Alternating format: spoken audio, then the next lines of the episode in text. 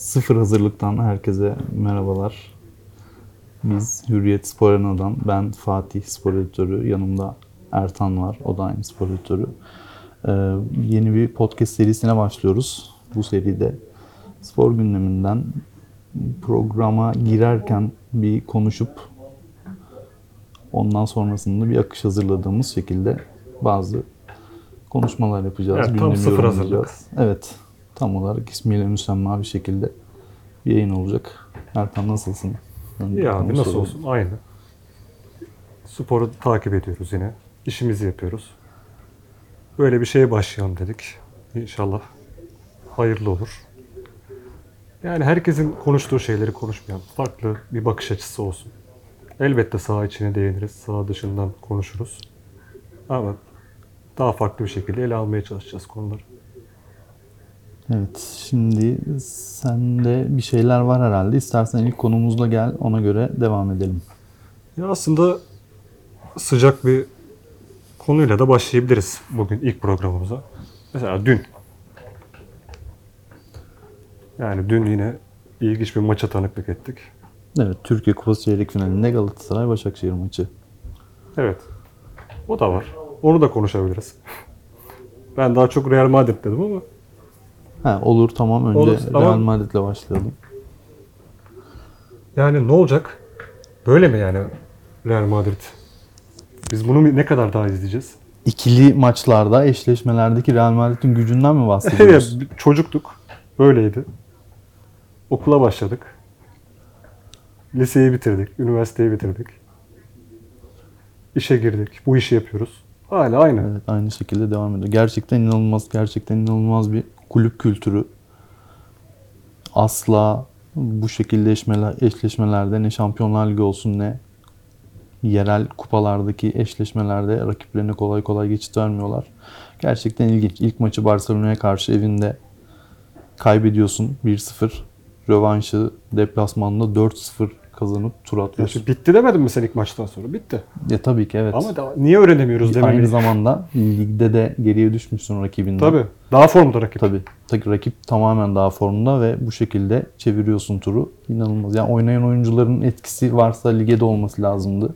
Tabii. Ama aynı oynadı sonuçta. Vinicius da oynadı. Benzema da oynadı ligdeki maçta. Kaybettiler. Gelip kupayı 4-0'la rakibinin sahasında çeviriyorlar. İnanılmaz gerçekten. Ya turnuva takımı diyebiliriz aslında. Sadece yani öyle uzun soluklu bir şeyler değil de ya tabii ki ligi de büyük ihtimal daha fazla kazandı. Öyle hatırlıyorum La Liga'yı. Evet, şu ana evet. kadar Barcelona'dan. Ama Hatta son Kral dönemde Kupası'nda özellikle. gerideler Barcelona'dan biraz daha. Nerede? Kral Kupası'nda falan Kral Kupası'nda gerideler. gerideler. Ama özellikle 2000'lerden sonra ya son bir yir- 23 yılda ilginç bir şeyleri var. Geçen sene zaten mucizeler oldu. Şampiyonlar Ligi'nde. Şampiyonlar Ligi'nde Chelsea, PSG, City. City, finalde de Finalde Liverpool. Liverpool. Böyle bir yoldan gelip kimse de konuşmadı. Evet. Real Madrid olduğu için konuşulmuyor farkındasın. Evet. Yani çok kısa konuşuluyor sürdü ama konuşması. Kısa sürüyor. Bunu City yapsa Guardiola neydi şu anda? Tabii tabii. Yok, konuşuluyor çünkü o tur bittikten sonra diğer tur başlıyor artık. Buradan da olmaz Burada denirken evet, olmaz. o turu unutturacak bir performansla, ikili maç performansıyla tekrardan tur atlayıp devam ediyorlar. En sonunda ikili maç bir şekilde çevrilir derken finalde de yani tarihin en iyi takımlarından biri olarak gösterilen Liverpool'u yenip kupaya gidiyorsun. Gerçekten büyük bir winnerlık. Ve bunu düzenli olarak yapıyorlar. Evet bunu düzenli olarak yapıyorlar. Özellikle Ronaldo ayrıldıktan sonra Neden buradan Ronaldo'ya vurduğunu anlayamadım şu anda. yani Benzema da bir prangalar varmış ve ondan kurtulmuş gibi değil mi? Son 5 sene mi oldu Juventus'a gideli? 4 sezon mu oldu? 5 sezon oldu sanıyorum. Hı, yani 6. sezonun içindeyiz. İnanılmaz. Benzema. Benzema'nın prangası değil, Benzema'yı da büyüten Ronaldo'dur diye bakabiliriz oraya. Ayrıca Ronaldo'yu da büyüten Benzema'dır diye bakabiliriz. Ben bu açıklamaların arkasındaki gizli planı seziyorum tabii ki ama ilk programdan şimdi aramızda o kadar fazla bir çekişme olmasın. Yani şey, gerçekleri kabul ettiğin zaman bir çekişme olmaz zaten de. Gerçekler Ronaldo Real Madrid tarihinin en büyük futbolcularından biridir. İlk başta gerçeği bunu yazarız. Devamına yazarız Benzema'sını. Benzema'yı koymuyorsun Vinicius'unu. Bir numaraya mı? Evet. Tabii ki koymam. Modric'i Benzema'nın üzerine yazarız mesela. Benim Ronaldo haterlığımı kabul ediyorum. O yüzden çok E tabii ki dediğim gibi o yüzden bir gizli misyon olduğu için bu soruda o yüzden çok da celallenmedim. Ya şöyle söyleyeyim benim Ronaldo haterlığım bitti. Gerçekten fazla sevmeye başladım hatta bu dönemde. Hangi dönemde tahmin ediyorsundur ne zamandan Fransız beri oldu. golleri atıyor El Nasır'da ama. El Atı- Nasır'da attı geldi Portekiz'de attı. İnanılmaz bir topçu. Evet yani o da neydi 898 denemede 5 gol falan galiba. Olabilir. Ama Yani ben ciddi söylüyorum. Savunduğumuz diğer arkadaşla ismini ben anmak istemiyorum. Sen anarsan konuşuruz. Onunla 3 fark var sanırım aralarında frikik sayılarında. Uçan kaçan Messi ile 500 frikikte bir gol Messi atan Ronaldo arasında 3 frikik 26-27 fark yaşında var. falan başladı frikik atmaya. Ronaldo da oralarda başlamıştır. Ronaldo Manchester United'da gerilip gerilip başlamıştı. O, O duruşu yaklaşık- Manchester United'dan hatırlarız yani. Tabii ama yine de duruşu. yaş olarak yine 25'e falan denk gelir. Ya ben artık dediğim gibi Ronaldo'yu seviyorum. Çünkü herhangi bir kıyas kalmadı ya bu ya- Ocak ayı mıydı? Aralık? Ocak'tı galiba. 18 Aralık. 18 Aralık mıydı final? Evet. Kolomuani'nin kaçırdığı evet. inanılmaz pozisyon. Ya o gün zaten ben artık Ronaldo'yu sevmeye başladım. Biraz üzülmeye başladım. Ama artık, Ronaldo ondan bir 10-15 gün öncesinde eğlenmişti tabii ki. evet. Zaten turnuvada bir, bir ay sürüyor yaklaşık. Ya böyle figürleri severek ancak sen de futbola bağlılığın devam edebilir. Hepimiz için geçerli bu. Ben de Messi'yi tabii ki çok seviyorum. Ben de ikisini seviyorum. Yani tabii burada biraz Sende o haterlık daha seviyoruz. fazla. Ben Messi şeyini haterlığımı çok fazla göze şey yapmam. Ronaldo'yu öne koyup devam ederim sadece. Sende haterlık da vardı. Bitirdim diyorsun. Ne mutlu sana. Tebrik ederim. aslında haterlık yoktu da işte dedim makinaları pek sevmiyorum. Ben insanım. Sen insansın. Makine olayı biraz daha ben daha çok estetiği seviyorum. Yani daha çok sanatı seviyorum. O yüzden yoksa Ronaldo'da Messi'de çok şanslıyız. Bu zaten her zaman konuşuluyor. için. Makine demişken, estetik demişken buradan o zaman bir NBA'ye geçelim. Orada da Makine köre mi? Dür, dür.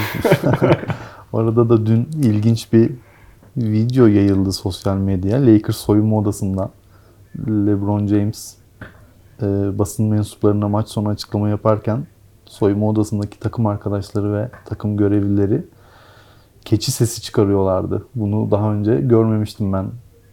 Bu kadar yıldır spor takip ediyoruz. Tamam hani serbest atış atarken tribünlerden MVP diye bağırılması ya da GOAT diye bağırılması duyduğumuz gördüğümüz şeylerdi ama gerçekten adam orada konuşurken arkadan ME diye keçi sesi çıkarılması ilginçti. Bana Ya, çok ilginç geldi. Ben kulaklıkta dinliyordum videoyu. İnanamadım. Bir kapıya baktım. Şey mi oldu diye. Çünkü gerçekten inanamadım. Yani nasıl bir düşüştür bu? Nasıl bir nasıl diyeyim?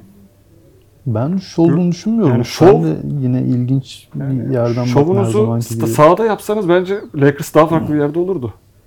Yine de iyi toparladılar. Yani iyi toparladılar da Yani şu anda play'in potasındalar ve büyük Evet. ihtimalle kaldılar play'ine de. Devamı tabii ki yine eşleşmelere bağlı olacak. acaba bu enerjileri, bu birlikteliği daha çok sahaya yansıtsalardı ne olurdu? Onu bilmiyorum. Bence mevcut kadro biraz daha iyi, iyi konu o konuda. Lakers özelinden çıkıp yine işte Ronaldo Messi'den gelip LeBron'un goatluğuna ne dersin, keçiliğine ne dersin? Yani Şimdi biliyorum sen estetikten yanasın o yüzden Jordan'ı hatta Kobe'yi veya Curry'i bile onunla yarıştırabilecek seviyeye getirmek istediğini biliyorum ben. Biraz da bu yüzden soruyorum bu soruyu. Ama ortada bir devamlılık var. Makine ise makinelik var. NBA tarihinin en çok sayı atan oyuncusu bu insan. Doğru. Buyur sendeyiz. Ya öncelikle tabii arkadaşları ilan etmiş. Ona onlara saygı duymak lazım da. Sadece Takım- arkadaşları değil şu anda da oynadığı birçok sporcu LeBron'u Jordan'ın önüne koymaya başladı. İşte eğer takımsız kalırsam Lakers'a gitmem gerek. Biliyorsun takımı o kuruyor. Ama iki yıllık arlı artık. Yani, Yani şu anda takımın yüzden- alacağı son oyuncu o orada da mail, olacak büyük mailleyeceksin ihtimalle. orada abi. Yani orada mailemezsen E, Yani sonra ne olacak? 3 ay sonra ne olacağım belli değil. E tabi bazı insanların da devam ettirmek istiyordur. Güzel kontratlar peşinde olanlar vardır. Elbette LeBron Gold diyecek. Onu bence bittikten sonra daha iyi anlayacağız. Ama şöyle diyebilirim. Ben birinci sıraya koymam. Yani birinci sıraya Jordan'ı koyarım. İkiye Curry'yi koyarsın. İkiye karar vermek zaman lazım. Hala LeBron'u rahatlıkla ikiye bile yazamıyorsun yani. Onu anladım buradan. Neden sen bir argüman sun bana yazmak için? İkinci sıra değil ayrıca. Ben argüman sunacaksam bunu. LeBron'u birinci sıraya yazma argümanı olarak sunarım. Yani şöyle söyleyeyim. Bunu yakın bir zamanda tekrar konuşmuştuk sanıyorum. Jordan'a karşı ya, oyun estetiği dışında baktığımızda şampiyonluk haricinde geriye kalabileceği herhangi bir argümanı kalmadı LeBron'un. Hepsinde gayet kendini tanımladı, tamamladı, geliştirdi. Yani zaten bir sürü istatistikte Jordan'a karşı çok önceden fark attı ve diğer devleri geçilemez denilen rekorları geçerek geldi buraya. O yüzden tamamına bakıyorsak sadece şampiyonluk sayıları olarak değil tamamı olarak bakıyorsak mevzuya e, bir paketse bu olay, bu goatluk. Evet Jordan basketbolu inanılmaz şekilde değiştirdi. Aynı Federer'in tenise yaptığı gibi. Şu an 2000'lerin Curry'nin de 2000'lerin yaptığı gibi. ortasında. Curry biraz oyun tarzı olarak da değiştirdi. Yani ve işte ben bu change'leri seviyorum, devrimleri seviyorum. Yani bu değişiklikleri seviyorum. LeBron ne değiştirdi NBA'de? Yani şu Jordan NBA'yi ulus global bir hale getirdi. Evet. Kabul ediyoruz. Oyun anlayışını değiştirdi. Eskiden Jordan öncesi 5 numara neyse playoff finalindesin. Doğru mudur? Jordan bunu değiştirdi. Globalleştirdi. Aslında tam olarak Jordan değiştirmedi. Jordan'dan Jordan'la başladı, sonra da, Kobe ile birlikte. sonra da evet 5 numaranın iyisi yine Evet, devam edebildin mevzuya. LeBron da 5 pozisyonu da tek bir kişinin oynayabileceğini gösterdi basketbol dünyasına. Yani tabii bu işin biraz geyiğindeyiz şu anda. Ben LeBron'u şu anda Tabii ki. bana sorsan ben ilk, ikinci sıraya koyarım. Allah razı Ama- olsun kral. Kaydı durdur. Ben sana yine Curry ikinci diyeceğim. yani o farklı bir sevgi var. Demişken bu e, LeBron'un biraz abartıldığını yani en başta sanki biraz medyayla falan da büyütüldü. Yeni bir Jordan istendi. O da üzerine düşeni görevi bence yaptı. Kendini sürekli geliştirdi. Zaten yetenekleri de buna yatkındı. O medya desteğini alıp daha henüz hiçbir şey yapmamış bir isimden bahsetmek istiyorum çok kısa. Hemen LeBron'a biliyorum nereye geçeceğini. Hemen LeBron'a son medya desteği olarak bir ekleme yapayım. Ee, Amerikan medyası bir şeyleri abartmayı çok sever. Sen de biliyorsun bunu. Neredeyse hani her draft yılında demeyeyim ama birkaç draft yılında işte tarihin en iyisi olabilecek bir oyuncuyu çıkarıyorlar ortaya. Zion Williamson da bu şekilde Tabii. geldi lige. Yeni LeBron olarak geldi. Ama nereye gittiği ortada. Şanssız sakatlıklar da yaşadı tabii ama devamını getiremedi. O yüzden LeBron'un bir şeyin içini doldurması, o kadar baskının içerisinde bunu başarması bence çok daha değerli bir şey zaten. Çok büyük kesinlikle yani ikinci sırayı hak ediyor. Ben de seninle aynı görüşteyim. Peki. Yani demin de medyanın şişirmesinden bahsediyorduk. Bir yeni Schumacher'imiz mi vardı? Yoksa Yeni Schumacher demeyelim. Schumacher'i rahat bırakalım. bırakalım. Umarım iyileşir ve aramıza döner en kısa zamanda. İyi haberler bekliyoruz ondan. Ama Ferrari'yi şahlandıracak yeni bir isim olarak görülüyordu. Proje. Konuştuğumuz kişi Evet. Charles Leclerc, Monakolu. Monaco Prensi. Yani tabii Atanamamış. şimdi çok gündemde yok zaten Ferrari. Yani Lökler'i niye konuşuyoruz denebilir. Zaten Ferrari yok ortalıkta. Ama geçen sene olan bir hırsızlık vakasında değil mi? Saat. Evet, saat Çalınma. çalınmıştı. Onun görüntüleri düşmüş. Şöyle söyleyeyim. Ben tam ne olduğunu falan bilmiyorum. Şöyle tweet benim önüme düştü. Sen de bana yolladın. Leclerc'le ilgili her zamanki Yani evet ama her tweet'i bana izlemedim. gibi. Onu söyleyeyim yani. Şöyle videoyu izlemedim. Sadece başlığı gördüm ve sana atayım dedim hani konuşuruz diye. Hala da izlemedim hani sürpriz olsun. Çünkü biraz korktum. Yani ben şeyi okudum sadece. Leclerc saat hırsızlarını kendi Ferrari'siyle kova dedi ve el- telefonu elimden attım. Allah korusun çünkü yani bu insan sağlığı en önemli bir şey. Yani biliyorsun Leclerc işte pistte değil orası. Altında bir Ferrari oldu mu fark etmiyor hangi Ferrari olduğu. Bariyerlere vurmayı seviyor. Yani acaba dedim bir sıkıntı mı? Bir şey yok herhalde değil mi? Yani zaten şu anda da e, ondan sonra da bir durum olmadı. Gayet Yok, sağlığı yerinde. olmadı. Gayet normal bir şekilde ilerlemiş. Planlanmış bir şaka dinliyoruz şu anda. O yani planlanmış. Ben o an onu hissettim. Kimin de 40 yıllık arabayı da vurdu bariyerlere. evet maalesef. Lauda galiba. Evet Lauda'nın arabasını Lauda'nı ortada vurdu. bariyerlere 2000 vurmuştu. 19'u vuruyor, 20'yi Arabada vuruyor. problem çıktı ortaya çıktı daha sonradan freninde. Ha. Yani Allah ama neyse ki yani bir şey olmasın çünkü orası pistte değil. Yani Ferrari görünce dayanamıyor çünkü bariyerlere vurmayı. Bir şey olmadığını zaten daha sonradan gördük. Yani o videoda da her şey sorunsuz ilerliyor galiba. Tam izlemedim. Tabii hırsızları da tam olarak görmüyoruz zaten. Sadece Hmm. arabanın çok da hızlı olmama kaydıyla bir yerlere gittiğini görüyoruz.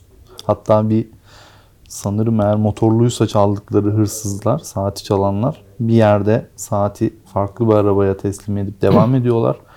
Lökler onların arkasından devam ederken araba dönüp yoluna devam ediyor gibi gördüm. Tam olarak anlamadım. Saat takası nerede yapıldı, orada mı yapıldı?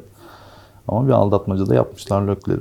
Ya tabii şey Monaco'da yaşayıp büyüdüğü için belli zorluklar görmüştür bir saat onun için. Oldukça önemlidir yani. Öyle de diyebiliriz herhalde. E, tabii ki sponsor sonuç olarak bunlara kıymet vermek gerekir. Başardığın şeyin elinden hırsızlık Evet, yoluyla çalınması da hoş bir şey değil. Hangimiz Yani olsak biz işin giderdik şaka peşinden. tarafındayız. Yani neyse ki bir durum olmamış. Ona sevindim. Yani bu podcast'in geneline baktığımızda Ertan'ın nasıl hater olduğunu gayet rahat bir şekilde görüyoruz. Yani haterlık demeyelim de olaylara realist bakıyorum yani. Hani o adam bariyerlere vuruyor sürekli. Bunu niye kabul etmeyeyim? Ama Süreklisine katılmam mesela. Ama devam edebilirsin tabii ki. Yani geçen yıldan bahsedersek bunun hesabını yapmıştık da bir gün beraber. Ferrari'nin yaptığı hatalar, Leclerc'in yaptığı hatalardan kat ve kat fazlaydı. Biz de bu adamı desteklemeyelim yani. Ne yapalım? hataları mı karşılaştıralım Takım- yoksa takım başarıları kötüyse. mı? Ben de şey mesela Verstappen'in sürüşü Verstappen'in şey Red Bull'un stratejisinden daha mı iyi daha mı kötü? Başarıyı Tabii mı kıyaslayalım bunları- hataları mı? Tabii ki bunları doğrudan kıyaslayamayız. Ayrıca Leclerc'le Verstappen'i de kıyaslamamamız lazım. Verstappen iyi bir pilot gerçekten ama birini desteklemek açısından seçtiysek oradan devam ederiz yani. Diğeri de diğerlerini seçsin. Bir, bir kişiyle nereye kadar gidecek? Bu sezondan keyif alacak mısın bakalım bu sezon böyle devam ederse? Yani Biz her şekilde alıyoruz keyfini. Farklı Evet, keyif oyunlarımız, ama- iddialarımız var tabii ki ama yine de çekişmeli bir sezon. Herkesin her kulvarda, her sporda istediği bir şeydir. Bu sene biraz tatsız olacak. Bu spor 7 yıllık Mercedes dominantlığı yaşadı. O yüzden kolay olmayacak. doğru Belki. Bazı güncellemelerle Avustralya'da Mercedes biraz iyi gözükmüştü. Belki farklı güncellemelerle Ferrari biraz daha yaklaşabilir Red Bull'a. İnşallah. Ama inanılmaz bir araba yapmışlar gerçekten. Ya Ben Lökler'in tabii yine şeyi bırakırsak, gerçekçi olursak başarılı olmasını istiyorum. Yani mesela rahat bir ikincilik. Arada bir pol. Elbette istiyorum. Arada bir pol derken eğer altında ikinci olabilecek bir arabanız varsa Leclerc o yarışın polünü alır büyük ihtimalle. Tek turu kusursuz atabilen, en iyi atabilen pilot büyük ihtimalle kendisi. Ya biraz çalışsam sen de bence tek turu atabilirsin biraz Sanmıyorum oynadık PlayStation'da yani bunları. Evet orada bir Bahreyn'i, Bahreyn'i ezberlememize rağmen. Bahreyn'de atıyorum da Brezilya macera. Evet doğru. Pistin dışının çim olmaması gerekiyor. Bu şekilde kapatalım derim. Var mı bir şey Ertan aklında? Ya iki dakika şey konuşabiliriz. Tabii. O da çok tartışılan bir şey. Haaland'sız City Ha evet doğru. Geçen hafta İlginç bir şey izledik hafta sonu. Alvarez'le Liverpool'a karşı 1-0'dan müthiş bir dönüş yaptılar. 4-1 kazandılar maçı. Şampiyonluk Sen açısından da sezon başında çok önemliydi.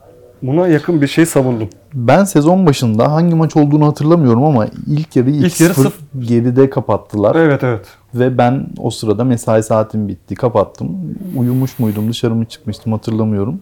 Sonra Haaland sırayla goller atmış. iki tane, üç tane. Ve geri dönmüş City. Sen bana dalga geçer bazı mesajlar göndermiştin. Bütün haterlığım devam ettirerekten.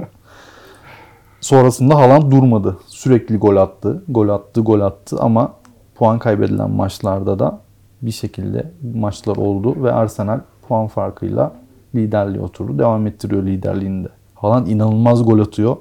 Ama bu City'nin oyun akıcılığına etki ediyor mu? Evet ediyor. Zaman seni haklı çıkardı diyebilir miyiz? Biraz öyle oldu. Bu geçen seneki United'da da vardı. Manchester United'da.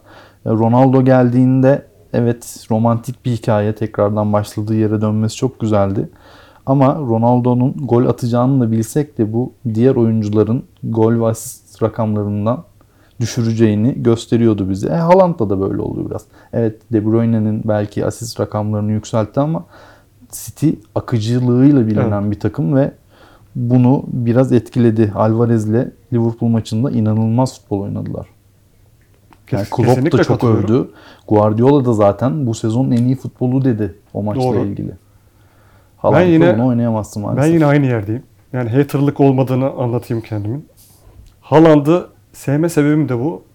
City Haaland'sız şu an lider olabilirdi. Evet olabilirdi. Ama o Haaland'ın saçma yükseliş, yükselerek attığı gol, o garip vuruşları, o sahanın içindeki sarı saçlarıyla oradan oraya koşması İnanılmaz değişik bir koşu stili var. bana yine daha estetik geliyor. Yani Haaland'lı City bana yine futbolu bunun için izliyoruz biraz diyorum. Doğru olabilir.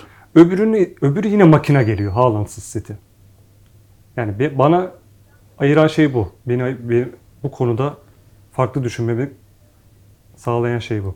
Makineye karşı olmam yine. Ha, belki Haaland kendi başına bir makine. Yani evet. Ama iki makineden birini seçiyoruz aslında. Bana biraz Evet. daha takım akıcılığı önemli geliyor sanki.